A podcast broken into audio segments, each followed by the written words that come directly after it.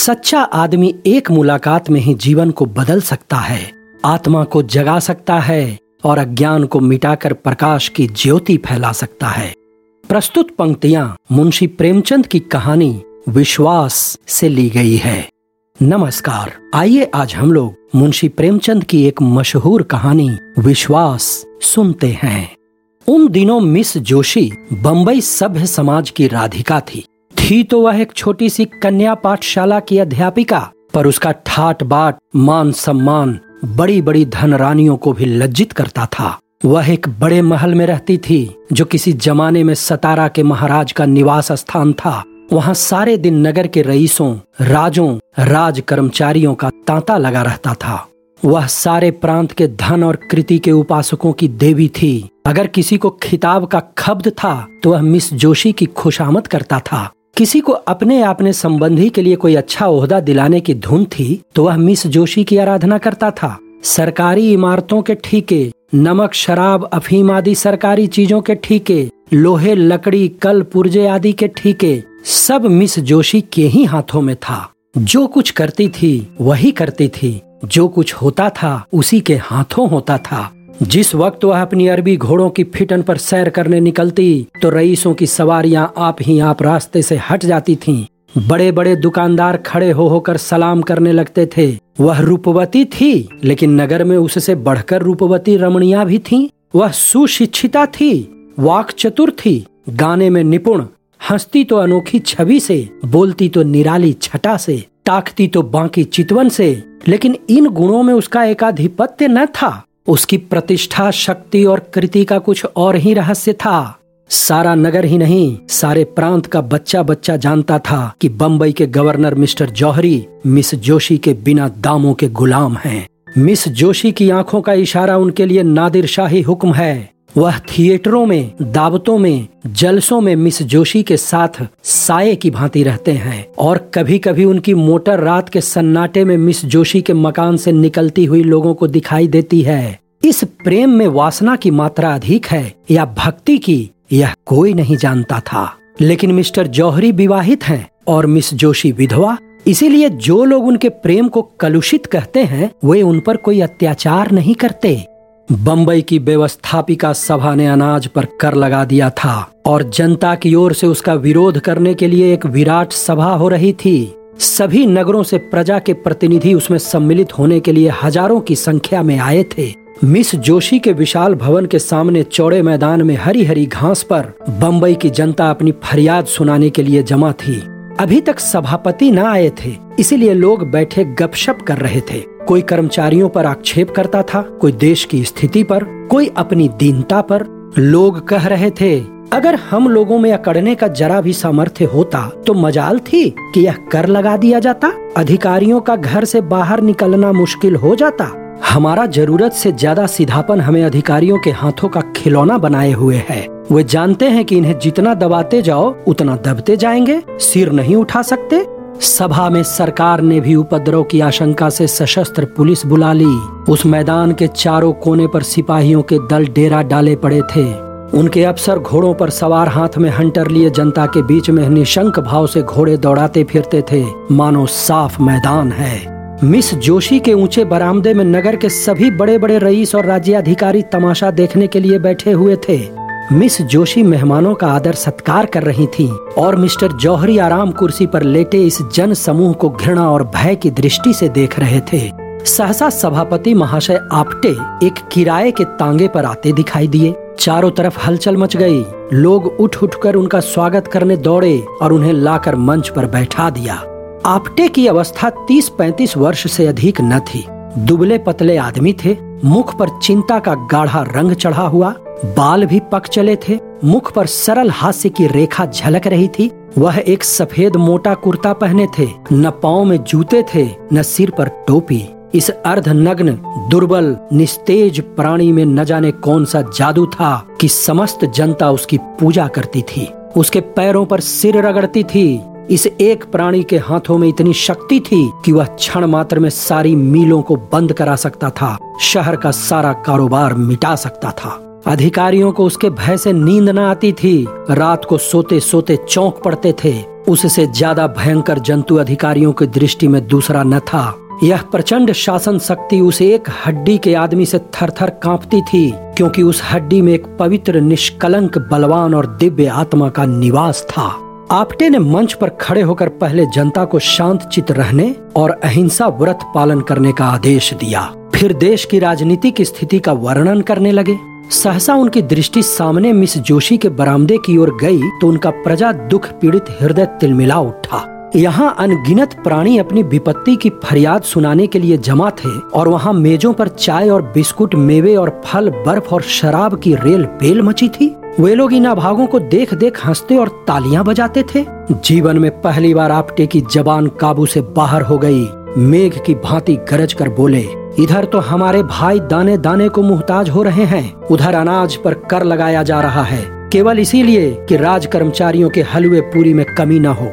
हम जो देश के राजा हैं, जो छाती फाड़कर धरती से धन निकालते हैं, भूखों मरते हैं, और वे लोग जिन्हें हमने सुख और शांति की व्यवस्था करने के लिए रखा है, हमारे स्वामी बने हुए शराबों की बोतलें उड़ाते हैं। कितनी अनोखी बात है कि स्वामी भूखों मरे और सेवक शराबें उड़ाए, मेवे खाएँ और इटली और स्पेन की मिठाइयाँ चले। यह किसका अपराध है? क्या सेवकों का अपराध है? नहीं, कदापि नहीं। हमारा ही अपराध है कि हमने अपने सेवकों को इतना अधिकार दे रखा है। आज हम उच्च स्वर से कह देना चाहते हैं कि हम यह क्रूर और कुटिल व्यवहार नहीं सह सकते। यह हमारे लिए असह है कि हम और हमारे बाल बच्चे दानों को तरसें और विलास में डूबे हुए कर्मचारी लोग हमारे करुण क्रंदन की जरा भी परवाह न करते हुए विहार करें। यह असह है कि हमारे घरों में चूल्हे न जलें और कर्मचारी लोग थिएटरों में ऐश करें। नाच रंग की महफिलें सजाएँ, दावतें उड़ाएँ और वे शियाओं पर कंचन की वर्षा करें। संसार में ऐसा और कौन देश होगा जहाँ प्रजा तो भूखों मरती हो और प्रधान कर्मचारी अपनी प्रेम क्रीड़ाओं में मग्न हो, जहाँ स्त्रियाँ गलियों में ठोकरे खाती फिरती हों और अध्यापिकाओं का वेश धारण करने वाली वेश्याएँ आमोद प्रमोद के नशे में चूर हों? एकाएक सशस्त्र सिपाहियों के दल में हलचल पड़ गई। उनका अफसर हुक्म दे रहा था, सभा भंग कर दो, नेताओं को पकड़ लो, कोई न जाने पाए, यह विद्रोहात्मक व्याख्यान है। मिस्टर जौहरी ने पुलिस के अफसर को इशारे से बुलाकर कहा, और किसी को गिरफ़्तार करने की ज़रूरत नहीं आपटे को ही पकड़ो, वही हमारा शत्रु है। पुलिस ने डंडे चलाने शुरू किए और कई सिपाहियों के साथ जाकर अफसर ने आपटे को गिरफ़्तार कर लिया। जनता ने त्योरियाँ बदली, अपने प्यारे नेता को यूँ गिरफ़्तार होते देखकर उनका धैर्य हाथ से जाता रहा, लेकिन उसी वक्त आपटे की ललकार सुनाई दी, तुमने अहिंसा व्रत लिया है, और अगर किसी ने उस व्रत को तोड़ा तो उसका दोष मेरे सिर पर होगा। मैं तुमसे सविनय अनुरोध करता हूँ कि अपने अपने घर जाओ। अधिकारियों ने वही किया जो हम समझते थे। इस सभा से हमारा जो उद्देश्य था वह पूरा हो गया। हम यहाँ बलवा करने नहीं, केवल संसार की नैतिक सहानुभूति प्राप्त करने के लिए जमा हुए थे और हमारा उद्देश्य पूरा हो गया।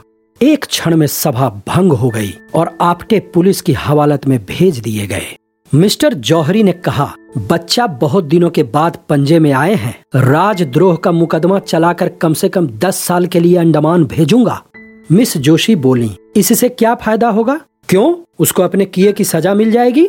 लेकिन सोचिए, हमें उसका कितना मूल्य देना पड़ेगा? अभी जिस बात को गिने गिनाए लोग जानते हैं, वह सारे संसार में फैलेगी और हम कहीं मुँह दिखाने लायक न रहेंगे। आप अखबारों के संवाददाताओं की जबान तो नहीं बंद कर सकते। कुछ भी हो, मैं इसे जेल में सड़ाना चाहता हूँ। कुछ दिनों के लिए तो चैन की नींद नसीब होगी। बदनामी से तो डरना ही व्यर्थ है। हम प्रांत के सारे समाचार पत्रों को अपने सदाचार का राग अलापने के लिए मोल ले सकते हैं। हम प्रत्येक लांछन को झूठ साबित कर सकते हैं। आपटे पर मिथ्या दोषारोपण का अपराध लगा सकते हैं। मिस जोशी शांत स्वभाव से बोली, मैं इससे सहज उपाय बतला सकती हूँ।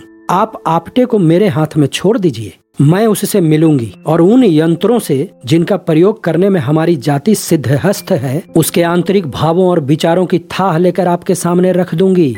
मैं ऐसे प्रमाण खोज निकालना चाहती हूँ, जिनके उत्तर में उसे मुँह खोलने का साहस न हो और संसार की सहानुभूति उसके बदले हमारे साथ हो जाए। चारों ओर से यही आवाज़ आए कि यह कपटी और धूर्त था और सरकार ने उसके साथ वही व्यवहार किया है जो होना चाहिए। मुझे विश्वास है कि वह षड्यंत्रकारियों का मुखिया है। और मैं इसे सिद्ध कर देना चाहती हूँ। मैं उसे जनता की दृष्टि में देवता नहीं बनाना चाहती, उसको राक्षस के रूप में दिखाना चाहती हूँ। यह काम इतना आसान नहीं है जितना तुमने समझ रखा है। आपटे राजनीति में बड़ा चतुर है। ऐसा कोई पुरुष नहीं जिस पर युवती अपनी मोहिनी न डाल सके। अगर तुम्हें विश्वास है कि तुम यह काम पूरा कर दिखाओगी तो मुझे कोई आपत्ति नहीं है। मैं तो केवल उसे दंड देना चाहता हूँ। तो हुक्म दे दीजिए कि वह इसी वक्त छोड़ दिया जाए।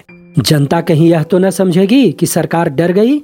नहीं, मेरे ख्याल में तो जनता पर इस व्यवहार का बहुत अच्छा असर पड़ेगा। लोग समझेंगे कि सरकार ने जनमत का सम्मान किया है, लेकिन तुम्हें उसके घर जाते लोग देखेंगे तो मन में क्या कहेंगे?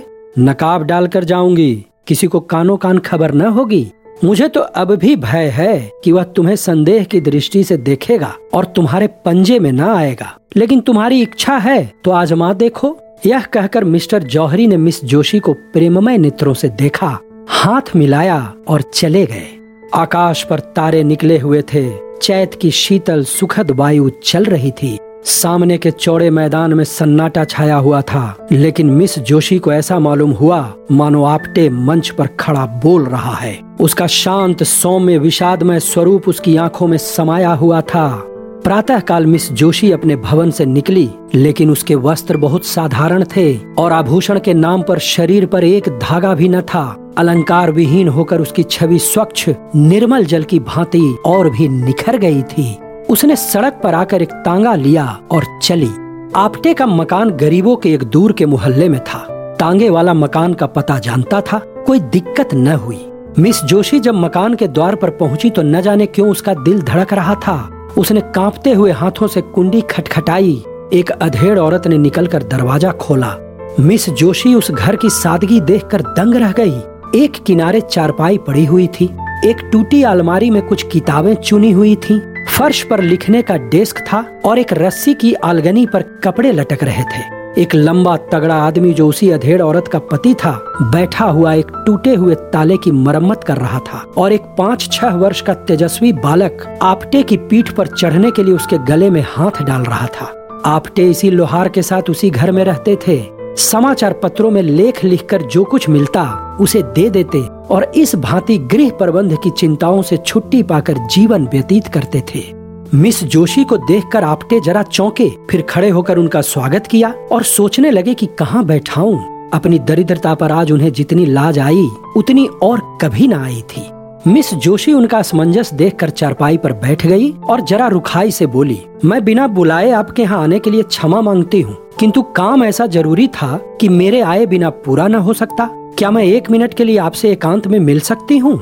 आपटे ने जगन्नाथ की ओर देखकर कमरे से बाहर चले जाने का इशारा किया। उसकी स्त्री भी बाहर चली गई। केवल बालक रह गया। वह मिस जोशी की ओर बार बार उत्सुक आँखों से देखता था। मानो पूछ रहा हो कि तुम आपटे दादा की कौन हो? मिस जोशी ने चारपाई से उतरकर ज़मीन पर बैठते हुए कहा, आप कुछ अनुमान कर सकते हैं कि मैं इस वक्त क्यों आई हूँ? आपटे ने झेपते हुए कहा, आपकी कृपा के सिवा और क्या कारण हो सकता है? मिस जोशी बोली, नहीं, संसार इतना उदार नहीं हुआ कि आप जिसे गालियाँ दें, वह आपको धन्यवाद दे।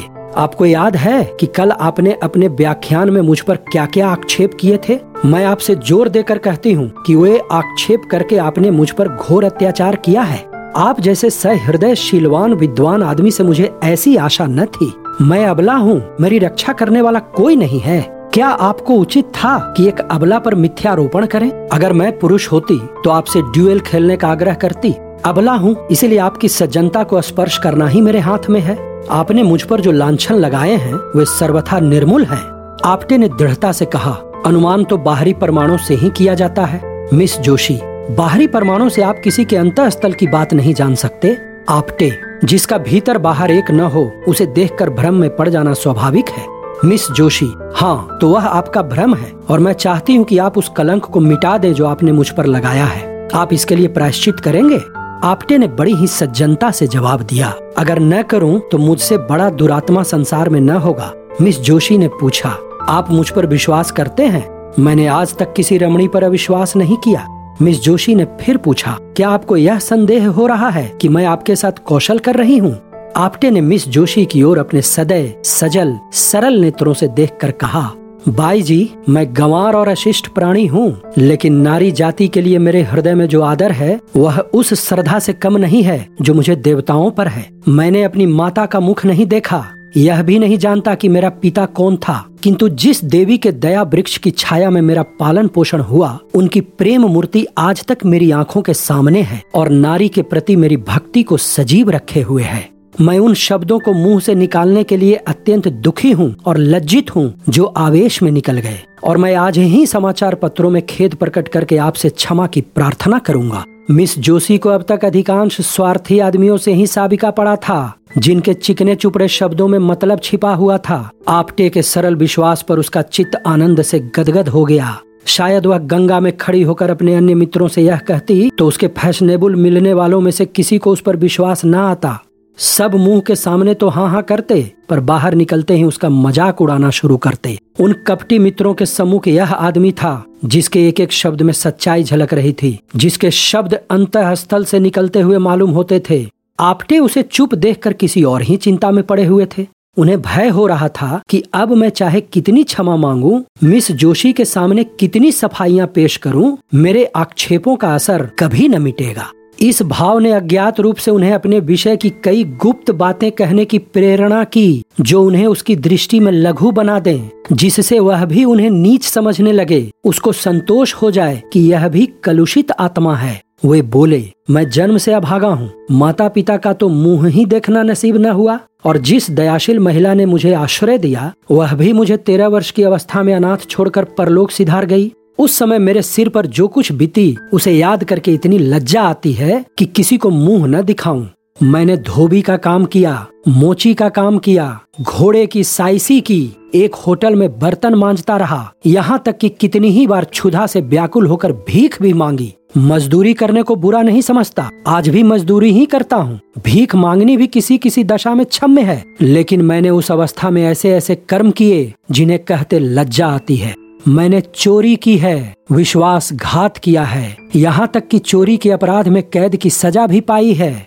मिस जोशी ने सजल नयन होकर कहा, आप यह सब बातें मुझसे क्यों कह रहे हैं? मैं इनका उल्लेख करके आपको कितना बदनाम कर सकती हूँ? इसका आपको भय नहीं है?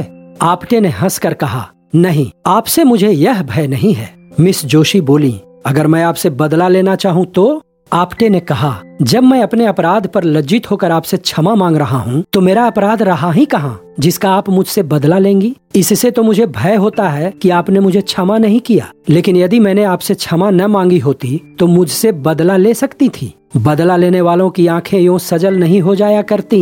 मैं आपको कपट करने के अयोग्य समझता हूँ, मिस जोशी। आप यदि कपट करना चाहती तो यहाँ कभी न आती। मिस जोशी ने कहा, मैं आपका भेद लेने के लिए ही तो आई हूँ। तो शौक से लीजिए। मैं बतला चुका हूँ कि मैंने चोरी के अपराध में कैद की सजा पाई थी। नासिक के जेल में रखा गया था। मेरा शरीर दुर्बल था। जेल की कड़ी मेहनत न हो सकती थी और अधिकारी लोग मुझे कमज़ोर समझकर बेंतों से मारते थे। आखिर एक दिन मैं रात को जेल से भाग खड़ा हुआ। आप तो छिपे रुस्तम निकले आपटे जी। ऐसा भागा कि किसी को खबर न हुई। आज तक मेरे नाम वारंट जारी है और पाँच सौ रुपया इनाम भी है। तब तो मैं आपको ज़रूर पकड़ा दूँगी। तो फिर मैं आपको अपना असल नाम ही बतलाए देता हूँ। मेरा नाम दामोदर मोदी है। आपटे नाम तो पुलिस से बचने के लिए रख छोड़ा है। बालक अब तक तो चुपचाप बैठा हुआ था। मिस जोशी के मुँह से पकड़ाने की बात सुनकर वह सजग हो गया। उन्हें डांट कर बोला, हमारे दादा को कौन पकड़ेगा? मिस जोशी, सिपाही पकड़ेगा और कौन? बालक हम सिपाही को मारेंगे। और यह कहकर वह कोने से अपने खेलने का डंडा उठा लाया और आपटे के पास विरोचित भाव से खड़ा हो गया। मानो सिपाहियों से उनकी रक्षा कर रहा हो। मिस जोशी हँसते हुए बोली, आपका रक्षक तो बड़ा बहादुर मालूम होता है? आपटे ने कहा, इसकी भी एक कथा है। साल भर होता है, यह लड़का खो गया था। मुझे रास्ते में मिला, मैं पूछता पूछता इसे यहाँ लाया। उसी दिन से इन लोगों से मेरा इतना प्रेम हो गया कि मैं इसके साथ रहने लगा। मिस जोशी बोली, आप अनुमान कर सकते हैं कि आपका वृतांत सुनकर मैं आपको क्या समझ रही हूँ? वही जो वास्तव में मैं हूँ, नीच, कमीना, धूर्त, नहीं, आप मुझ पर फिर अन्याय कर रहे हैं। पहला अन्याय तो क्षमा कर सकती हूँ, यह अन्याय क्षमा नहीं कर सकती। इतनी प्रतिकूल दशाओं में पड़कर भी जिसका हृदय इतना पवित्र, इतना निष्कपट, इतना सदय हो, वह आदमी नहीं, देवता है। भगवान, आपने मुझ पर जो आक्षेप किए, वह सत्य है। मैं आपके अनुमान से कहीं ज़्यादा भ्रष्ट हूँ। मैं इस योग्य भी नहीं हूँ कि आपकी ओर ताक सकूँ। आपने अपने हृदय की विशालता दिखाकर मेरा असली स्वरूप मेरे सामने प्रकट कर दिया। मुझे क्षमा कीजिए, मुझ पर दया कीजिए। यह कहते कहते वह उनके पैरों पर गिर पड़ी। आपटे ने उसे उठा लिया और बोले, मिस जोशी, ईश्वर के लिए मुझे लज्जित न करो। मिस जोशी ने गदगद कंठ से कहा आप इन दुष्टों के हाथ से मेरा उद्धार कीजिए। मुझे इस योग्य बनाइए कि आपकी विश्वास पात्री बन सकूँ। ईश्वर साक्षी है कि मुझे कभी कभी अपनी दशा पर कितना दुख होता है। मैं बार बार चेष्टा करती हूँ कि अपनी दशा सुधारूं। इस विलासिता के जाल को तोड़ दूँ जो मेरी आत्मा को चारों तरफ़ से जकड़े हुए है, पर दुर्बल आत्मा अपने निश्चय पर स्थिर नहीं रहती। मेरा पालन पोषण जिस ढंग से हुआ, उसका यह परिणाम होना स्वाभाविक सा मालूम होता है। मेरी उच्च शिक्षा ने गृहिणी जीवन से मेरे मन में घृणा पैदा कर दी। मुझे किसी पुरुष के अधीन रहने का विचार अस्वाभाविक जान पड़ता था। मैं गृहिणी की जिम्मेदारियों और चिंताओं को अपनी मानसिक स्वाधीनता के लिए विष तुल्य समझती थी। मैं तर्क बुद्धि से अपने स्त्रीत्व को मिटा देना चाहती थी। मैं पुरुषों की भांति स्वतंत्र रहना चाहती थी। क्यों किसी की पाबंद होकर रहूँ? क्यों अपनी इच्छाओं को किसी व्यक्ति की सांचे में डालूं? क्यों किसी को यह कहने का अधिकार दूँ कि तुमने यह क्यों किया? दाम्पत्य मेरी निगाह में तुक्ष वस्तु थी। अपने माता पिता की आलोचना करना मेरे लिए उचित नहीं। ईश्वर उन्हें सदगति दे, पर उनकी राय किसी बात पर न मिलती थी। पिता विद्वान थे, माता के लिए काला अक्षर भैंस बराबर था। उनमें रात दिन वाद विवाद होता रहता था। पिताजी ऐसी स्त्री से विवाह हो जाना अपने जीवन का सबसे बड़ा दुर्भाग्य समझते थे। वह यह कहते कभी न थकते थे कि तुम मेरे पाँव की बेड़ी बन गई। नहीं तो मैं न जाने कहाँ उड़कर पहुँचा होता। उनके विचार में सारा दोष माता जी की अशिक्षा के सिर था। वह अपनी एकमात्र पुत्री को मूर्खा माता के संसर्ग से दूर रखना चाहते थे। माता कभी मुझसे कुछ कहती थी तो पिताजी उन पर टूट पड़ते और डांटते तुमसे कितनी बार कह चुका हूँ कि लड़की को डांटो मत, वह स्वयं अपना भला बुरा सोच सकती है। तुम्हारे डांटने से उसके आत्म सम्मान को कितना धक्का लगेगा, यह तुम नहीं जान सकती। आखिर माता जी ने निराश होकर मुझे मेरे हाल पर छोड़ दिया और कदाचित इसी शोक में चल बसी। अपने घर की अशांति देखकर मुझे विवाह से और भी घृणा हो गई। सबसे बड़ा असर मुझ पर मेरे कॉलेज की लेडी प्रिंसिपल का हुआ, जो स्वयं अविवाहिता थी। मेरा तो अब यह विचार है कि युवकों की शिक्षा का भार केवल आदर्श चरित्रों पर रखना चाहिए। विलास में रत कॉलेजों के शौकीन प्रोफेसर विद्यार्थियों पर कोई अच्छा असर नहीं डाल सकते। मैं इस वक्त ऐसी बात आपसे कह रही हूँ, पर अभी घर जाकर यह सब भूल जाऊँगी। मैं जिस संसार में हूँ, उसकी जलवायु ही दूषित है। वहाँ सभी मुझे कीचड़ में लथपथ देखना चाहते हैं। मेरे विलासा सख्त रहने में ही उनका स्वार्थ है। आप वह पहले आदमी हैं, जिसने मुझ पर विश्वास किया है, जिसने मुझसे निष्कपट व्यवहार किया है। ईश्वर के लिए अब मुझे भूल न जाइएगा। आपटे ने मिस जोशी की ओर वेदना पूर्ण दृष्टि से देखकर कहा, अगर मैं आपकी कुछ सेवा कर सकूँ तो यह मेरे लिए सौभाग्य की बात होगी। मिस जोशी, हम सब मिट्टी के पुतले हैं, कोई निर्दोष नहीं। मनुष्य बिगड़ता है तो परिस्थितियों से या पूर्व संस्कारों से। परिस्थितियों का त्याग करने से ही बच सकता है। संस्कारों से गिरने वाले मनुष्य का मार्ग इससे कहीं कठिन है। आपकी आत्मा सुंदर और पवित्र है। केवल परिस्थितियों ने उसे कुहरे की भांति ढक लिया है। अब विवेक का सूर्य उदय हो गया है। ईश्वर ने चाहा तो कोहरा भी फट जाएगा। लेकिन सबसे पहले उन परिस्थितियों का त्याग करने को तैयार हो जाइए। मिस जोशी, आपको ही उन परिस्थितियों से मुझे छुटकारा दिलवाना पड़ेगा। आपटे ने चुभती हुई निगाहों से देखकर कहा, वैद्य रोगी को ज़बरदस्ती दवा पिलाता है, मैं सब कुछ करूँगी। मैं कड़वी से कड़वी दवा पीऊँगी, यदि आप पिलाएँगे। कल आप मेरे घर आने की कृपा करेंगे? शाम को? अवश्य आऊँगा। मिस जोशी ने विदा लेते हुए कहा, भूलिएगा नहीं, मैं आपकी राह देखती रहूँगी। अपने रक्षक को भी लाइएगा। यह कहकर उसने बालक को गोद में उठाया और उसे गले से लगाकर बाहर निकल आई। गर्व के मारे उसके पाँव ज़मीन पर न पड़ते थे। मालूम होता था हवा में उड़ी जा रही है। प्यास से तड़पते हुए मनुष्य को नदी का तट नज़र आने लगा था। दूसरे दिन प्रातः काल मिस जोशी ने मेहमानों के नाम दावती कार्ड भेजे और उत्सव मनाने की तैयारियाँ करने लगी। मिस्टर आपटे के सम्मान में पार्टी दी जा रही थी। मिस्टर जौहरी ने कार्ड देखा तो मुस्कुराए। अब महाशय इस जाल से बचकर कहाँ जाएँगे? मिस जोशी ने उन्हें फंसाने की यह अच्छी तरकीब निकाली। इस काम में निपुण मालूम होती है। मैंने समझा था आपटे चालाक आदमी होगा, मगर इन आंदोलनकारी विद्रोहियों को बकवास करने के सिवा और क्या सूझ सकती है? चार ही बजे से मेहमान लोग आने लगे। नगर के बड़े बड़े अधिकारी बड़े बड़े व्यापारी बड़े बड़े विद्वान, प्रधान समाचार पत्रों के संपादक अपनी अपनी महिलाओं के साथ आने लगे। मिस जोशी ने आज अपने अच्छे से अच्छे वस्त्र और आभूषण निकाले हुए थे। जिधर निकल जाती थी, मालूम होता था, अरुण प्रकाश की छटा चली आ रही है। भवन में चारों तरफ़ से सुगंध की लपटें आ रही थीं और मधुर संगीत की ध्वनि हवा में गूंज रही थी। पाँच बजते बजते मिस्टर जौहरी आ पहुँचे और मिस जोशी से हाथ मिलाते हुए मुस्कुराकर बोले, जी चाहता है तुम्हारे हाथ चूम लूँ। अब मुझे विश्वास हो गया कि यह महाशय तुम्हारे पंजे से नहीं निकल सकते। मिसेस पेटिट बोली मिस जोशी दिलों का शिकार करने के लिए ही बनाई गई हैं। मिस्टर सोराब जी ने कहा, मैंने सुना है आपटे बिल्कुल गंवार सा आदमी है। मिस्टर भरूचा ने कहा, किसी यूनिवर्सिटी में शिक्षा ही नहीं पाई, सभ्यता कहाँ से आती? मिसेस भरूचा, आज उसे खूब बनाना चाहिए। महंत वीर भद्र दाढ़ी के भीतर से बोले, मैंने सुना है नास्तिक है, वर्णाश्रम धर्म का पालन नहीं करता? मिस जोशी, नास्तिक तो मैं भी हूँ, ईश्वर पर मेरा भी विश्वास नहीं है। महंत ने कहा, आप नास्तिक हो, पर आप कितने ही नास्तिकों को आस्तिक बना देती हैं। मिस्टर जौहरी ने कहा, आपने लाख की बात कही महंत जी। मिसेस भरूचा, क्यों महंत जी, आपको मिस जोशी ने ही आस्तिक बनाया है क्या? सहसा आपटे लोहार के बालक की उंगली पकड़े हुए भवन में दाखिल हुए। वह पूरे फैशनेबल रईस बने हुए थे।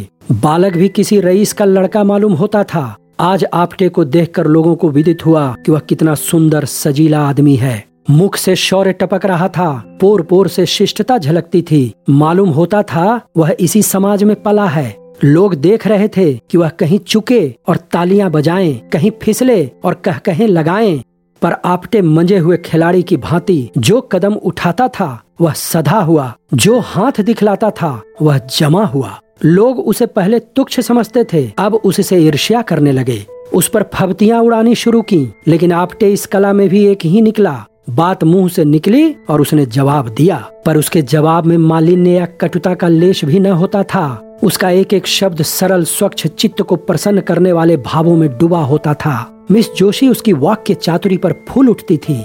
शोराब जी ने पूछा, आपने किस यूनिवर्सिटी से शिक्षा पाई थी आपटे जी? आपटे ने कहा, यूनिवर्सिटी में शिक्षा पाई होती तो आज मैं भी शिक्षा विभाग का अध्यक्ष न होता? मिसेस भरूचा, मैं तो आपको भयंकर जंतु समझती थी। आपटे ने मुस्कुरा कर कहा, आपने मुझे महिलाओं के सामने न देखा होगा। सहसा मिस जोशी अपने सोने के कमरे में गई और अपने सारे वस्त्राभूषण उतार फेंके। उसके मुख से शुभ्र संकल्प का तेज निकल रहा था। नेत्रों से दबी ज्योति प्रस्फुटित हो रही थी। मानो किसी देवता ने उसे वरदान दिया हो। उसने सजे हुए कमरे को घृणा के नेत्रों से देखा, अपने आभूषणों को पैरों से ठुकरा दिया और एक मोटी साफ़ साड़ी पहनकर बाहर निकली। आज प्रातः काल ही उसने यह साड़ी मंगा ली थी। उसे इस नए वेश में देखकर सब लोग चकित हो गए। काया पलट कैसी? सहसा किसी की आँखों को विश्वास न आया। किंतु मिस्टर जौहरी बगले बजाने लगे। मिस जोशी ने इसे फंसाने के लिए कोई नया स्वांग रचा है। मिस जोशी सभी को संबोधित करते हुए बोली मित्रों, आपको याद है, परसों महाशय आपटे ने मुझे कितनी गालियाँ दी थी। यह महाशय खड़े हैं। आज मैं इन्हें उस दुर्व्यवहार का दंड देना चाहती हूँ। मैं कल इनके मकान पर जाकर इनके जीवन के सारे गुप्त रहस्यों को जान गई हूँ। यह जो जनता की भीड़ में गरजते फिरते हैं, मेरे एक ही निशाने में गिर पड़े। मैं उन रहस्यों को खोलने में अब विलंब न करूँगी। आप लोग अधीर हो रहे होंगे। मैंने जो कुछ देखा, वह इतना भयंकर है कि उसका वृतांत सुनकर शायद आप लोगों को मूर्छा आ जाएगी। अब मुझे लेश मात्र भी संदेह नहीं है कि यह महाशय पक्के विद्रोही हैं। मिस्टर जौहरी ने ताली बजाई और तालियों से हॉल गूंज उठा। मिस जोशी, लेकिन राज के द्रोही नहीं, अन्याय के द्रोही, दमन के द्रोही, अभिमान के द्रोही हैं ये। चारों ओर सन्नाटा छा गया। लोग विस्मित होकर एक दूसरे की ओर ताकने लगे। मिस जोशी ने कहा, महाशय आपटे ने गुप्त रूप से शस्त्र जमा किए हैं और गुप्त रूप से हत्याएँ की हैं। मिस्टर जौहरी ने तालियाँ बजाई और तालियों का दोंगड़ा फिर बरस गया। मिस जोशी बोली, लेकिन किसकी हत्या? इन्होंने दुख की हत्या की है, दरिद्रता की हत्या की है, प्रजा के कष्टों की हत्या की है, हठ धर्मी की हत्या की है और अपने स्वार्थ की हत्या की है। चारों ओर फिर सन्नाटा छा गया और लोग चकित हो होकर एक दूसरे की ओर ताकने लगे। मानो उन्हें अपने कानों पर विश्वास नहीं है। मिस जोशी ने फिर कहा, महाराजा आपटे ने गुप्त रूप से डकैतियाँ की हैं और कह रहे हैं, अब की किसी ने ताली न बजाई। लोग सुनना चाहते थे कि देखें आगे क्या कहती हैं। उन्होंने मुझ पर भी हाथ साफ़ किया है। मेरा सब कुछ अपहरण कर लिया है। यहाँ तक कि अब मैं निराधार हूँ और उनके चरणों के सिवा मेरे लिए और कोई आश्रय नहीं है। प्राणाधार, इस अबला को अपने चरणों में स्थान दो। उसे डूबने से बचाओ। मैं जानती हूँ, तुम मुझे निराश न करोगे। यह कहते कहते मिस जोशी जाकर आपटे के चरणों पर गिर पड़ी। सारी मंडली स्तब्ध रह गई। इस घटना को एक सप्ताह गुजर चुका था। आपटे पुलिस की हिरासत में थे। उन पर अभियोग चलाने की तैयारियाँ हो रही थीं। सारे प्रांत में हलचल मची हुई थी नगर में रोज सभाएँ होती थीं। पुलिस रोज दस पाँच आदमियों को पकड़ती थी समाचार पत्रों में जोरों के साथ वाद विवाद हो रहा था रात के नौ बज गए थे मिस्टर जौहरी राजभवन में मेज पर बैठे हुए सोच रहे थे कि मिस जोशी को कैसे वापस लाएँ। उसी दिन से उनकी छाती पर सांप लौट रहा था उसकी सूरत एक क्षण के लिए आँखों से न उतरती थी। वह सोच रहे थे, इसने मेरे साथ ऐसी दगा की? मैंने इसके लिए क्या कुछ न किया? इसकी कौन सी इच्छा थी जो मैंने पूरी नहीं की? और इसने मुझसे बेवफाई की? नहीं, कभी नहीं। मैं इसके बगैर ज़िंदा नहीं रह सकता। दुनिया चाहे मुझे बदनाम करे, हत्यारा कहे, चाहे मुझे पद से हाथ धोना पड़े, लेकिन आपटे को न छोड़ूँगा। इस रोड़े को रास्ते से हटा दूँगा इस कांटे को पहलू से निकाल बाहर करूँगा। मैं मिस जोशी को पाने के लिए किसी हद तक जाऊँगा। सहसा कमरे का द्वार खुला और मिस जोशी ने प्रवेश किया। मिस्टर जौहरी हक बकाकर कुर्सी पर से उठ खड़े हुए और यह सोचकर कि शायद मिस जोशी उधर से निराश होकर मेरे पास आई हैं, कुछ रूखे लेकिन नम्र भाव से बोले आओ बाला तुम्हारी याद में बैठा था। तुम कितनी ही बेवफाई करो पर तुम्हारी याद मेरे दिल से नहीं निकल सकती। मिस जोशी ने कहा, आप ऐसी बातें केवल जबान से कहते हैं। नहीं नहीं, ऐसा नहीं है। क्या दिल चीर कर दिखा दूँ? मिस जोशी ने कहा, प्रेम प्रतिकार नहीं करता, प्रेम से दुराग्रह नहीं होता। आप मेरे खून के प्यासे हो रहे हैं, उस पर भी आप कहते हैं, मैं तुम्हें याद करता हूँ। आपने मेरे स्वामी को हिरासत में डाल रखा है। यह प्रेम है। आखिर आप मुझसे क्या चाहते हैं? अगर आप समझ रहे हो कि इन शक्तियों से डरकर मैं आपके शरण आ जाऊँगी तो आपका भ्रम है। आपको अख्तियार है कि आपटे को काले पानी भेज दें, फांसी पर चढ़ा दें, लेकिन इसका मुझ पर कोई असर न होगा। वह मेरे स्वामी हैं, मैं उनको अपना स्वामी समझती हूँ। उन्होंने अपनी विशाल उदारता से मेरा उद्धार किया। आप मुझे विषय के फंदों में फंसाते थे, मेरी आत्मा को कलुषित करते थे। कभी आपको यह ख्याल आया कि इसकी आत्मा पर क्या बीत रही होगी? आप तो मुझे आत्म शून्य समझते थे। इस देव पुरुष ने अपनी निर्मल स्वच्छ आत्मा के आकर्षण से मुझे पहली ही मुलाकात में खींच लिया। मैं उसकी हो गई और मरते दम तक उसी की रहूँगी। उस मार्ग से अब आप मुझे नहीं हटा सकते। मुझे एक सच्ची आस्था की ज़रूरत थी। वह मुझे मिल गई। उसे पाकर अब तीनों लोक की संपदा मेरी आँखों में तुच्छ है। मैं उनके वियोग में चाहे प्राण दे दूँ, पर आपके काम नहीं आ सकती। मिस्टर जौहरी बोले, मिस जोशी, प्रेम उदार नहीं होता, क्षमाशील नहीं होता। मेरे लिए तुम सर्वस्व हो, तब तक, जब तक मैं समझता हूँ कि तुम मेरी हो। अगर तुम मेरी नहीं हो सकती तो मुझे इसकी क्या चिंता हो सकती है कि तुम किस दशा में हो? मिस जोशी ने पूछा, यह आपका अंतिम निश्चय है? मिस्टर जौहरी ने कहा, अगर मैं कह दूँ कि हाँ तो? मिस जोशी ने सीने से पिस्तौल निकालकर कहा तो पहले आपकी लाश ज़मीन पर फड़कती होगी और आपके बाद मेरी। बोलिए, यह आपका अंतिम निश्चय है? यह कहकर मिस जोशी ने जौहरी की तरफ़ पिस्तौल सीधा किया। जौहरी कुर्सी से उठ खड़े हुए और मुस्कुराकर बोले, क्या तुम मेरे लिए कभी इतना साहस कर सकती थी? कदापि नहीं। अब मुझे विश्वास हो गया कि मैं तुम्हें नहीं पा सकता। जाओ, तुम्हारा आपटे तुम्हें मुबारक हो। उस पर से अभियोग उठा लिया जाएगा। तुम्हारा प्रेम देखकर तुम्हारे आगे मैं नतमस्तक हूँ। पवित्र प्रेम में ही यह साहस हो सकता है। अब मुझे विश्वास हो गया कि तुम्हारा प्रेम पवित्र है। अगर कोई पुराना पापी भविष्यवाणी कर सकता है तो मैं कहता हूँ, वह दिन दूर नहीं जब तुम इस भवन की स्वामिनी होगी। आपटे ने मुझे प्रेम के क्षेत्र में नहीं, राजनीति के क्षेत्र में भी परास्त कर दिया। सच्चा आदमी एक मुलाकात में ही जीवन को बदल सकता है, आत्मा को जगा सकता है और अज्ञान को मिटाकर प्रकाश की ज्योति फैला सकता है। यह आज सिद्ध हो गया।